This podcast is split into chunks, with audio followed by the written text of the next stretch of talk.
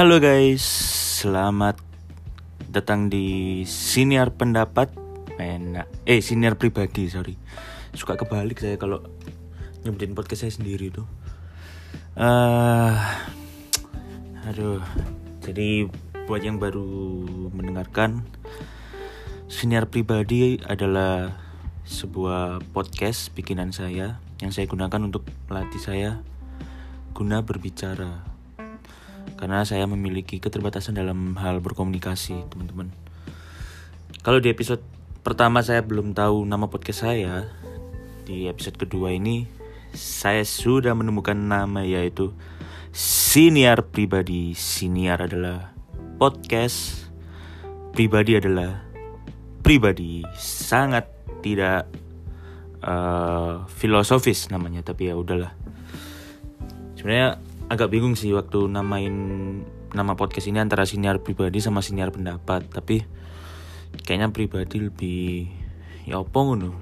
Lebih oke okay, lebih oke okay lah. Ada walaupun di episode pertama pendengarnya tidak banyak tapi karena tujuan podcast ini adalah sebagai media pembelajaran ya akhirnya saya teruskan aja lah. Hitung-hitung meluapkan unek-unek. Ya kan Gimana kabarnya teman-teman? Mudah-mudahan selalu uh, sehat di tengah-tengah pandemi yang semakin parah. Apalagi isu-isu new normal ya. Yang akan di uh, laksanakan oleh pemerintah. Tapi saya nggak mau ngomentarin itu karena itu bukan urusan saya ya. Biarkan pemerintah yang bekerja semua apa semua orang ada porsinya masing-masing lah. Uh, kita sebagai orang atau masyarakat ya ya uh, menjalankan apa yang sudah diatur oleh pemerintah aja. Buat yang percaya konspirasi ya silakan buat yang nggak percaya ya silakan turuti aturan-aturan pemerintah gitu ya. Uh, mau bahas apa ya tadi ya? Nah kan kayak gini nih loh uh, sudah ada di otak gitu ya sebelum rekaman. Sudah ada di pikiran nih mau membahas apa ya nanti? Selalu hilang ketika rekaman. Mungkin teman-teman yang pernah kayak gitu bisa bisa kasih tahu saya.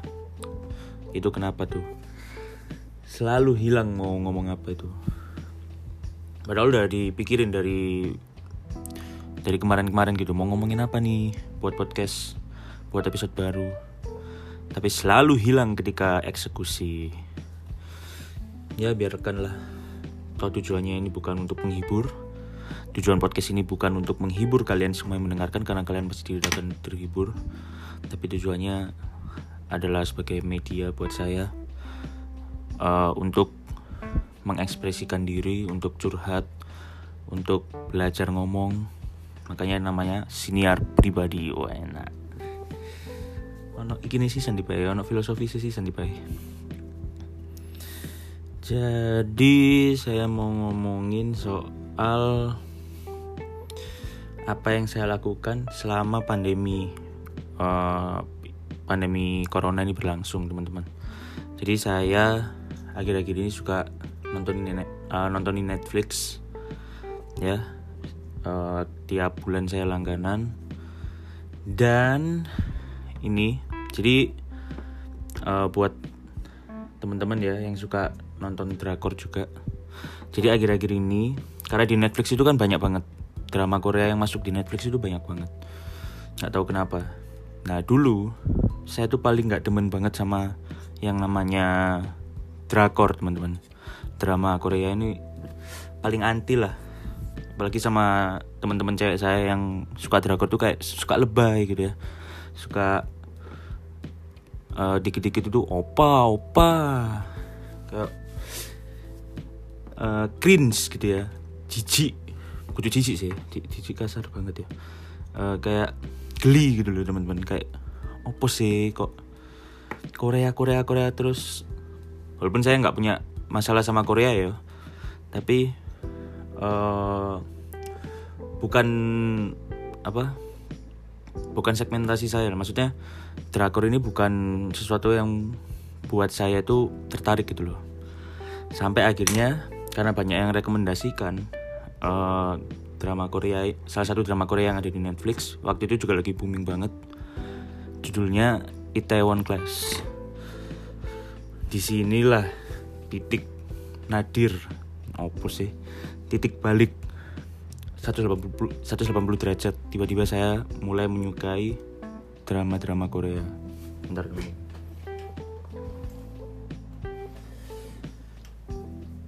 jadi Itaewon Class adalah drama Korea pertama yang saya tonton ya.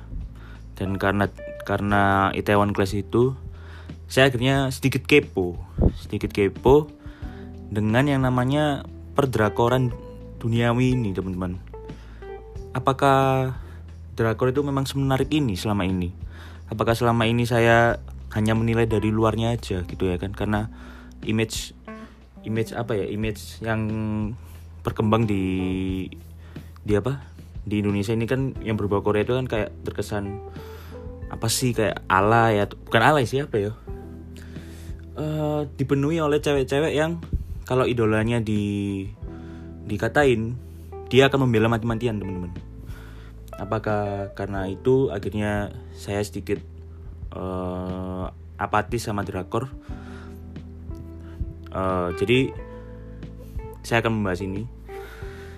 Soal saya yang tiba-tiba secara signifikan ya tontonan saya di Netflix akhir-akhir ini adalah drakor semua. Drakor KB saya juga bingung teman-teman saya akan cerita dari mulai dari uh, pertama saya nonton Itaewon Class ya. Dan nanti saya juga akan cerita soal drakor-drakor apa aja sih yang sudah saya tonton. Dan mungkin buat teman-teman yang suka drakor juga mungkin bisa ngasih rekomendasi.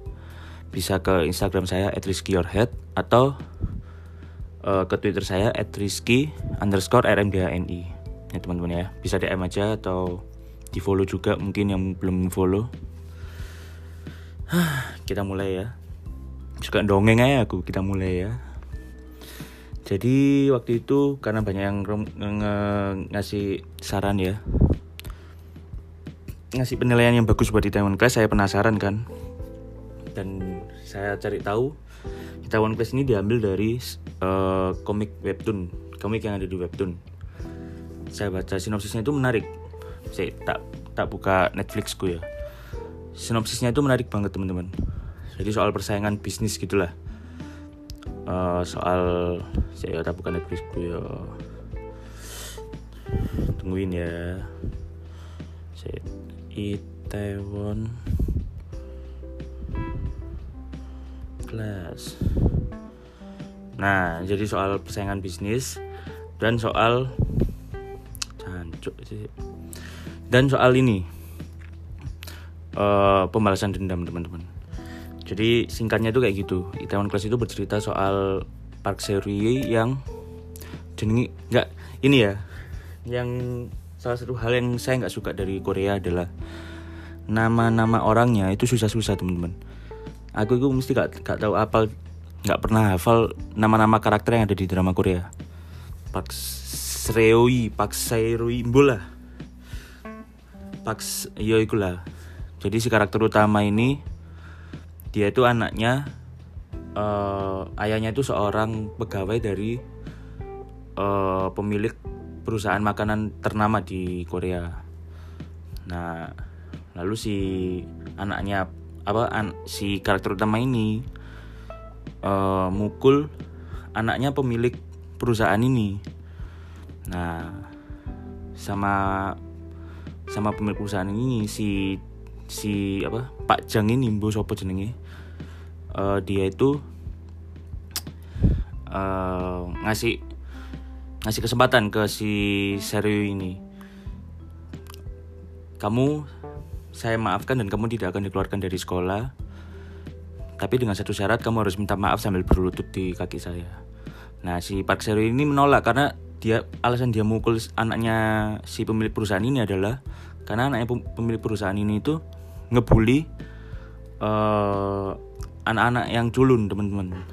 Si Pak Sero itu ngerasa bahwa uh, kelakuannya si anaknya pemilik perusahaan ini udah udah apa? Udah keterlaluan lah. Udah keterlaluan. Makanya uh, si Pak Sero ini sampai be, apa beraniin buat mukul si anaknya pemilik perusahaan. Namanya Sopo bola nggak apal nggak apal namanya teman-teman. Nggak apal namanya sumpah jadi maafkan ya karena ini bukan bukan podcast review film ya. Jadi tidak ada keharusan buat saya untuk menghafal nama-nama karakter oke? Okay? udah singkatnya gitu ya. Jadi ini uh, panjangnya itu ada 16 episode. Satu serial ini ada 16 episode. Hal yang bikin saya suka ya dan mulai kepo sama perdrakoran ini adalah uh, ceritanya teman-teman yang pertama ceritanya ceritanya itu kayak kayak hal-hal yang memang sebenarnya deket tapi jarang banget dibahas. Ini kan soal soal kebenaran, soal keadilan. Tapi dikemas dalam bentuk cerita yang berbau bisnis, persaingan bisnis dan lain-lain. Jadi di sini tuh istilahnya kayak apa ya?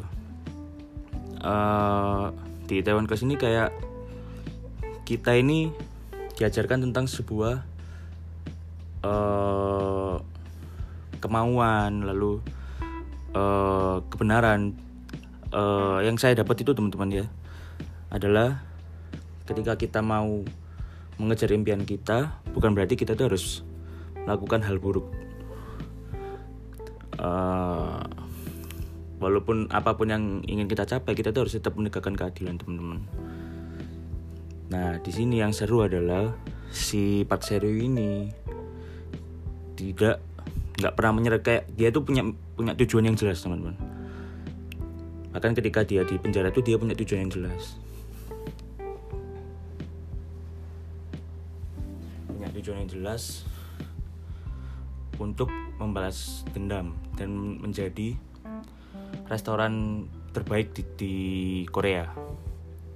Restoran terbaik di Korea eh tadi saya dari dulu ngomong Korea atau Jepang ya Korea lah di menjadi restoran terbaik di Korea.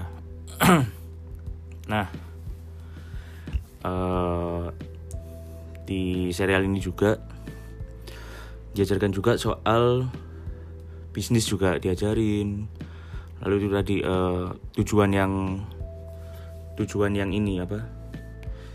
Kita harus punya tujuan dan untuk mencapainya itu memang nggak mudah. Banyak pengorbanan. Si Pak Seri kan berkali-kali ini mungkin spoiler ya teman-teman ya. Si Pak Seri kan berkali-kali uh, dia harus kehilangan apa yang dia impikan. Dia bahkan kehilangan masa mudanya. Bahkan dia umur 17 tahun. Bahkan dia ini SMA aja nggak lulus teman-teman karena kan dikeluarkan kan dia. Uh, dia dari yang nggak punya apa-apa sampai akhirnya itu jadi pesaingnya Jangga ini salah satu eh kok salah satu? Uh, perusahaan milik milik Pak Jang ini. Uh, dia tuh dari yang bener-bener nol nol potol ya istilahnya. Sampai akhirnya bisa bikin si Pak Jang ini tuh kayak kayak akhirnya mawas diri sama si Pak Seri ini. Karena ya itu tadi kegigihannya dia terus dia punya tujuan. Itu teman-teman. Jadi yang saya dapat dari Itaewon Class itu adalah ketika kita punya tujuan ya ketika kita punya apa menginginkan sesuatu kita harus punya tujuan yang jelas. Kita harus punya tujuan jelas walaupun di uh, series ini kayak muluk banget ya tapi gimana gimana kita harus menentukan tujuan teman-teman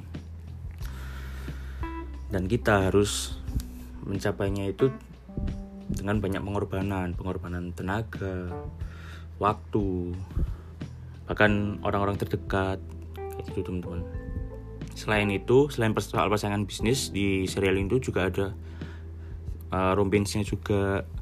Saya paling suka dengan karakter Soa yaitu uh, walaupun endingnya agak menyedihkan ya. Sekali lagi ini spoiler buat yang nggak masalah sama spoiler saya akan lanjut denger. Buat yang bermasalah dengan spoiler stop sampai sini ya. Jadi karakter Soa yang diperankan oleh Konara Konara uh, bagus banget ya teman-teman. Maksudnya uh, sosok sosok si Sowa ini apa ya mungkin banyak orang tuh yang bilang kalau si Sowa ini matre karena Sowa itu bilang ke Sari kalau dia itu nggak suka orang miskin. Si Sowa ini nggak suka orang miskin dia dia suka sama orang kaya. Jadi kalau si Pak Sari mau jadi pacarnya dia uh, si si Pak Sari ini harus kaya harus bisa ngalahin jangga. Dan itu yang dipegang terus sama si Pak Sarui selain selain ingin balas dendam juga pengen uh, dapetin si Sawa ini nah tapi yang bikin saya kesel adalah endingnya. Pak Sarui ini lebih memilih siapa sih? Jiseo kalau salah. Kalau nggak salah namanya Jiseo. Yang punya pendek itu tapi ya udahlah itu uh, opini masing-masing lah. Tapi saya nggak fokus ke situ. Saya fokusnya adalah itu tadi. Saya suka sama ceritanya saya suka sama uh, penyutradaraannya uh, apa visualnya juga musiknya apalagi teman-teman loh emang juara Korea itu kalau soal musik kalau soal drama ya walaupun di beberapa scene itu memang ada adegan yang kayak sinetron banget teman-teman tapi oke okay lah mungkin itu itu adalah uh, ciri khasnya drakor mungkin ya. Nah dari Taiwan Class ini saya kepo, saya mencari tahu uh, tentang drakor. Lalu pilihan saya selanjutnya adalah jatuh ke Hai Bye Mama. Hai Bye Mama ini sedih banget teman-teman. Saya berkali-kali tiap episode bahkan saya nonton ini tuh selalu berkaca-kaca karena uh, serial ini memang syarat akan ini ya uh, kesedihan kayak uh, saya kasih sinopsisnya dulu lah jadi sinopsisnya itu adalah Hyper Mama ini adalah si seorang wanita uh, dia tuh menjadi arwah teman-teman karena meninggal meninggal karena kecelakaan. Suatu hari karena kan dia jadi arwah dia tuh uh, suatu hari itu uh, apa ya dia tuh marah kenapa karena dia tuh merasa nggak adil gitu loh. Kenapa dia nggak bisa nemenin anaknya nggak bisa nampingin anaknya nggak bisa nampingin suaminya? Kenapa dia harus pergi secepat itu? Lalu tiba-tiba suatu, suatu kejadian tiba-tiba dia tuh dihidupkan kembali. Tiba-tiba yang tadinya dia itu nggak kelihatan sama orang lain tiba-tiba si suaminya itu bisa ngelihat dia teman-teman. Nah dia tuh dihidupkan kembali dengan durasi 49 hari untuk menjalankan suatu misi. Misinya apa? Silahkan tonton sendiri teman-teman. Yang saya suka dari HIP Mama adalah banyak banget nilai-nilai kehidupan yang bisa saya ambil yang bisa kita ambil. Kayak uh, lebih bersyukur di, uh, diajarkan untuk lebih menghargai hidup menghargai setiap momen. Uh, karena ketika kita menjadi arwah nanti setiap momen-momen kecil bahkan yang yang nggak kepikiran itu bahkan menjadi momen yang kita rindukan itu akan kita rindukan teman-teman. Kayak ada salah satu scene di Hai Mama itu adalah ketika si suaminya Cayuri ini jadi ini kisahnya ceritanya masih hidup ya mereka. Suaminya Cayuri itu kayak sering ngelakuin kesalahan lah apa sering dimarahin sama Cayuri lah kayak gitu teman-teman. Itu jadi di film itu di adegannya itu kayak flashback itu terus setelah ditunjukkan itu quotes dari si suaminya Cayuru ini adalah kalau aku bisa mengulang kejadian-kejadian kecil itu aku lebih memilih mengulangnya kayak gitu padahal dia di, kondisinya itu dimarahin teman-teman ini kan menunjukkan bahwa momen-momen kecil seperti itu momen-momen yang kita anggap ngeselin gitu ya dimarahin terus sama istri dan lain-lain itu adalah momen-momen yang akan sangat kita rindukan ketika kita nanti sudah menjadi arwah. Gila nggak? Ada terus uh, apalagi ya actnya juga saya suka Happy Mama itu. Para aktornya Cayuri ini kalau nggak salah diperankan sama Kim eh siapa ya? Kim Tae Hee nggak salah lali aku. Lupa. Emang nggak ada persiapan banget ini podcast. Dia tuh kalau nggak Kim Tae ini kalau nggak salah dinobatkan sebagai cewek paling cantik di uh, Korea Selatan. Uh, terus selain itu yang saya suka juga dari Hai Mama adalah nah ini kalau Itaewon Kesedi kan saya bilang ada beberapa adegan yang terkesan kayak sinetron ya kan? Tapi di Hai Mama ini entah, entah kenapa saya tuh apa ya nggak merasakan itu. Maksudnya kesan sinetronnya tuh nggak ada teman-teman. Bener-bener literally drama yang uh, secara cerita karakter itu nggak dilebih-lebihin teman-teman. Mungkin ditompang sama acting pemerannya yang bagus-bagus. Tapi dari segi cerita tuh memang oh ya kayak dia pas aja gitu teman nggak ada yang nggak ada yang dibuat-buat kayak seperti ini gitu nggak ada. Bagus banget lah. Terus juga porsi komedinya itu juga pas banget menurut saya. Maksudnya kita sebagai penonton itu juga dikasih waktu untuk merenggangkan otot gitu ya. Maksudnya ya biar nggak sedih terus gitu. Selalu ada unsur-unsur komedinya juga. Yang walaupun komedinya itu kayak berbau berbau uh, nilai-nilai kehidupan juga. Kayak ada sepasang keluarga itu yang karena dia tahu si Cayuri ini bisa apa hidup kembali. Si apa si keluarganya itu minta tolong Cayuri buat uh, bantuin uh, salah satu anaknya itu untuk dimasakin makanan. Karena si anaknya ini tuh nggak pernah merasakan masakan ibunya teman-teman. Kayak gitu. Uh, ini kan nilai kehidupannya kental banget kan teman-teman. Kayak kayak perasaan seorang anak yang nggak nggak apa nggak pernah dimasakin makanan nggak pernah diajak makan bareng gitu loh. Karena uh, keluarganya itu meninggal semua akibat kecelakaan pas dia masih kecil. Jadi tiap tiap adegan itu mengandung nilai-nilai moral yang bisa kita ambil di Hype Mama itu. Itu bagus banget. Terus teman-teman nggak berhenti di Hype Mama saya juga dapat rekomendasi dari grup Facebook Netflix Indonesia. Yaitu sebuah serial drama berjudul Welcome to Waikiki. Ini menurut saya adalah sebuah series yang bisa mengocok perut. Uh, lucu. Lucunya itu memang nggak logis. Tapi entah kenapa saya tuh bisa kayak kayak memaklumi itu. Entah ya maksudnya ya komedi nggak logis itu adalah ciri khasnya si Welcome to Waikiki dan yang saya suka adalah banyak komedi-komedi situasi yang dipakai di Welcome to Waikiki ini teman-teman. Terutama di season pertamanya ya. Uh, banyak banget situasi-situasi yang ketika diadegankan itu memang menjadi lucu. Jadi bukan cuma sekedar celutukan atau apa tapi situasinya itu yang mereka buat sedemikian rupa supaya bisa menjadi lucu. Kayak misal ini ini di episode kedua atau pertama gitu saya lupa.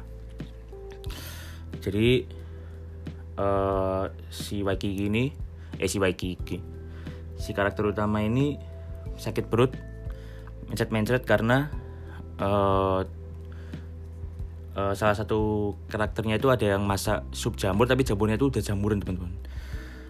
Jadi seisi penginapan itu kan eh tapi tadi saya belum ceritain ininya ya sinopsisnya. Oke sinopsis dulu lah.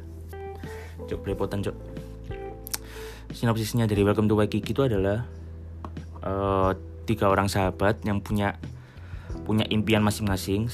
Yang pertama itu uh, ada yang pengen jadi sutradara terkenal. Yang kedua itu ada yang jadi ingin jadi penulis terkenal. Yang ketiga ada yang ingin jadi aktor aktor terkenal. Nah, karena mereka ingin mengumpulkan biaya buat bikin film, akhirnya mereka itu mendirikan sebuah penginapan yang namanya itu Waikiki.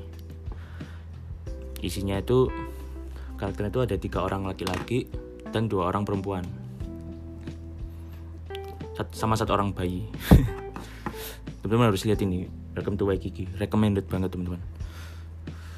Nah, di suatu kejadian ya, di salah satu episode yang kita lanjutin tadi ya, uh, salah satu cewek ini tuh ada yang masak cuma dia pakai jamur yang sudah sudah busuk teman-teman. Akhirnya seisi penginapan itu mencret.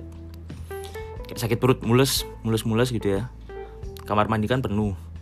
Akhirnya salah satu karakter itu keluar untuk nyari WC umum. Di WC umum yang pertama dia uh, penuh ya kan? Penuh. Uh, terus di tengah-tengah dia ketemu mantan pacarnya. Jadi dia mau mau jelasin apa mau minta balikan tapi dengan kondisi perutnya tuh mules. Itu kan lucu banget. Kayak kok iso apa ya maksudnya?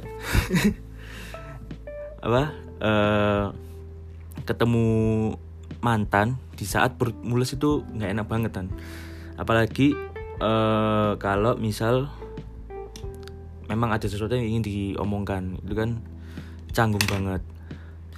Nah terus karena dia masih kebelet kan dia cari-cari WC terus dia ngelihat kayak ada WC apa jenenge? WC portable.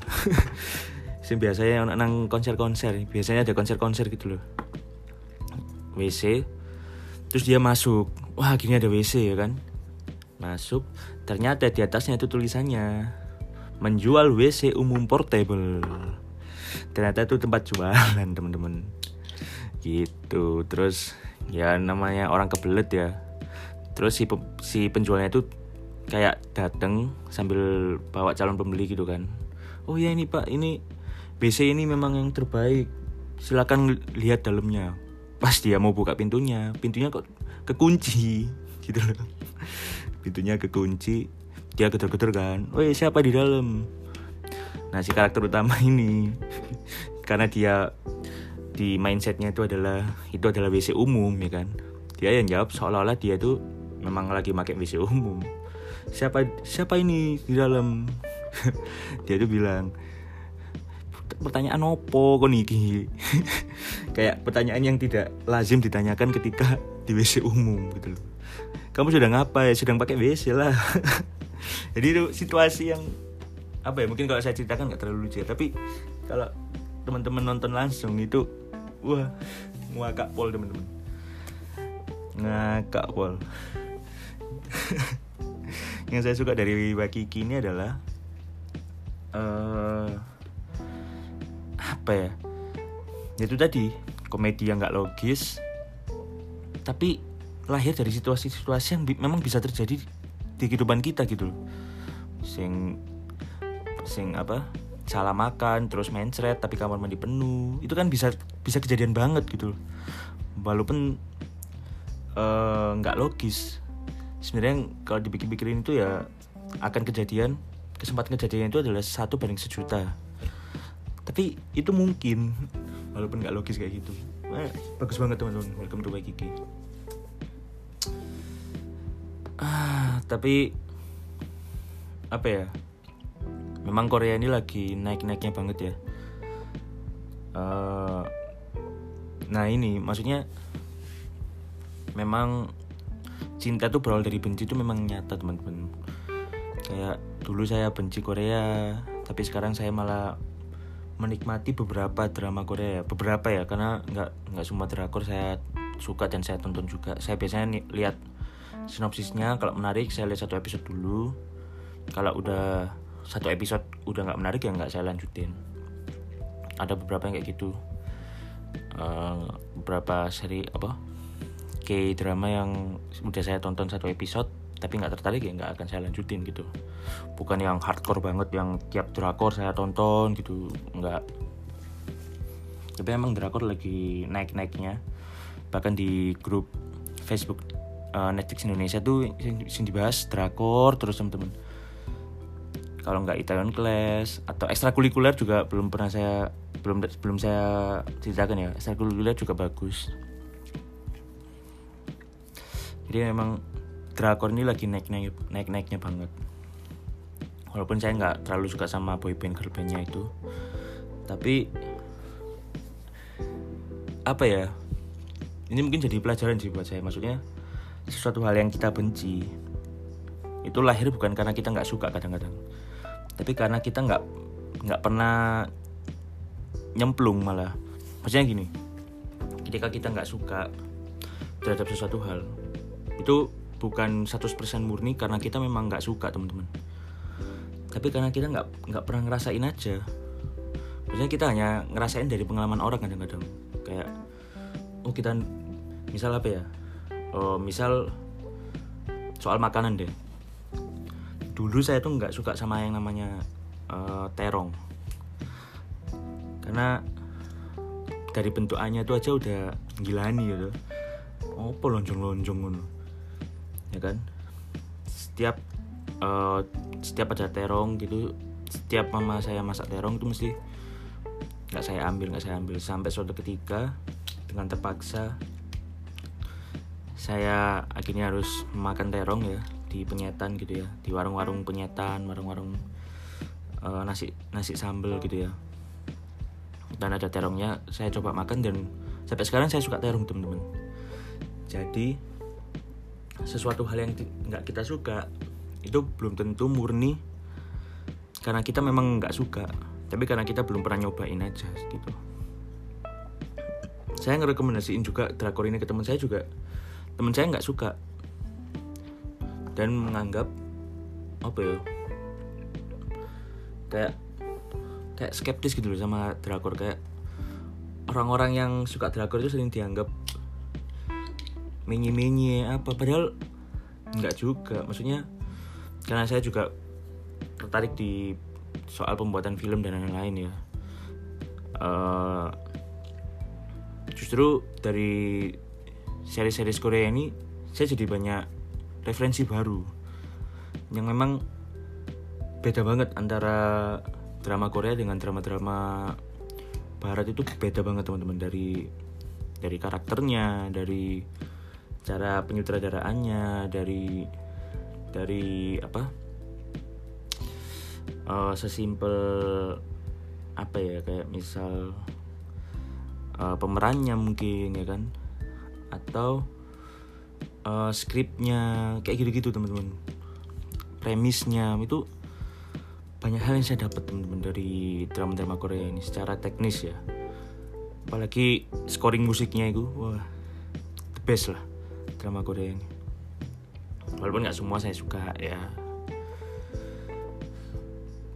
Tapi saya jadi mikir ya kayak mungkin Korea ini jadi sedikit drama Korea ini jadi sedikit viral lagi karena kemarin Parasite itu menang Oscar ya kan? Jadi mungkin orang-orang yang nggak sebenarnya nggak tahu Korea nggak tahu soal Korea itu mulai kepo dan mulai mau untuk mencoba nonton dan ternyata memang bagus gitu ya kan. Banyak kok teman-teman saya itu yang awalnya nggak suka Korea. Kayak saya gitu. Jadi sedikit tertarik sama Korea walaupun nggak nggak ini ya nggak yang langsung gitu ya. Banyak banget. Ya jadi sedikit terbuka lah mata saya soal perkoreaan perkoreaan ini dan hmm, mungkin bakal lebih banyak lagi drama Korea yang bakal saya tonton. Film-film Korea juga. Uh, semua berawal dari Itaewon Class. Gila. Setengah jam cok aku nyocot gak jelas cok, cok. maaf ya teman-teman. Kalau misalnya di saya ceritanya agak kurang jelas cerita soal seri-serisnya. Karena ya balik lagi kayak yang di, season eh season 1 kayak yang di episode 1 saya bilang. Gak pinter ngomong aku iki makanya saya bikin podcast ini. Gitu. Kayak kayak eh kondisi no ya kan jadi buat teman-teman jangan lupa di follow IG saya ya. Kayaknya udah cukup lah 34 menit. Aslinya aku pingin ah kasih tulis ah, ya begitulah teman-teman.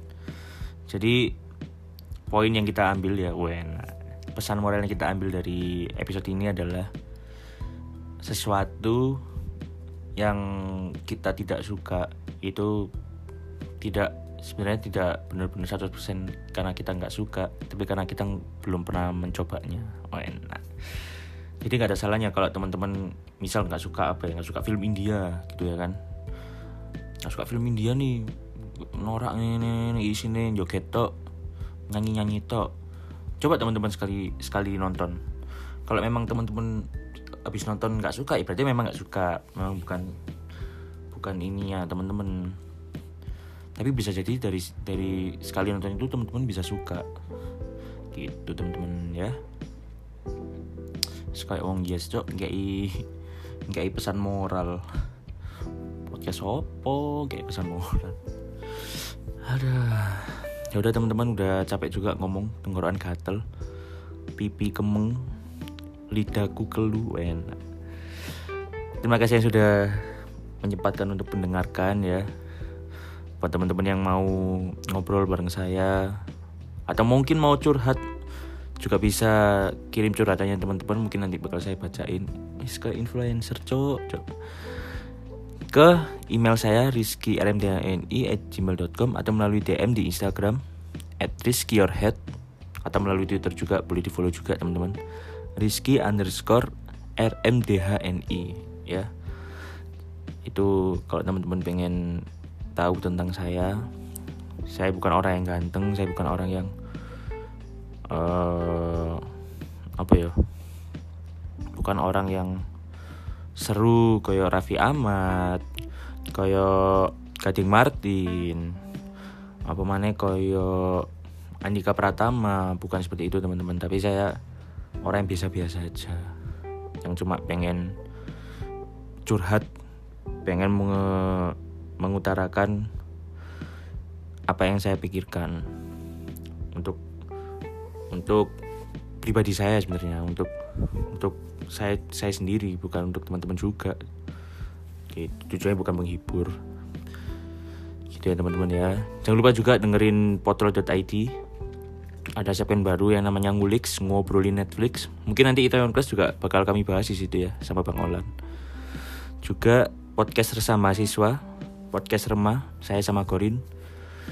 Buat teman-teman yang mahasiswa juga boleh curhat-curhat di sana boleh langsung DM di Instagramnya potlot.id oke okay?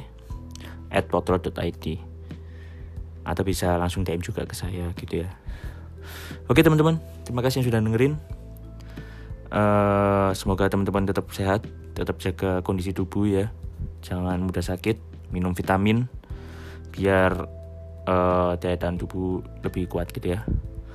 Terima kasih. Sampai jumpa.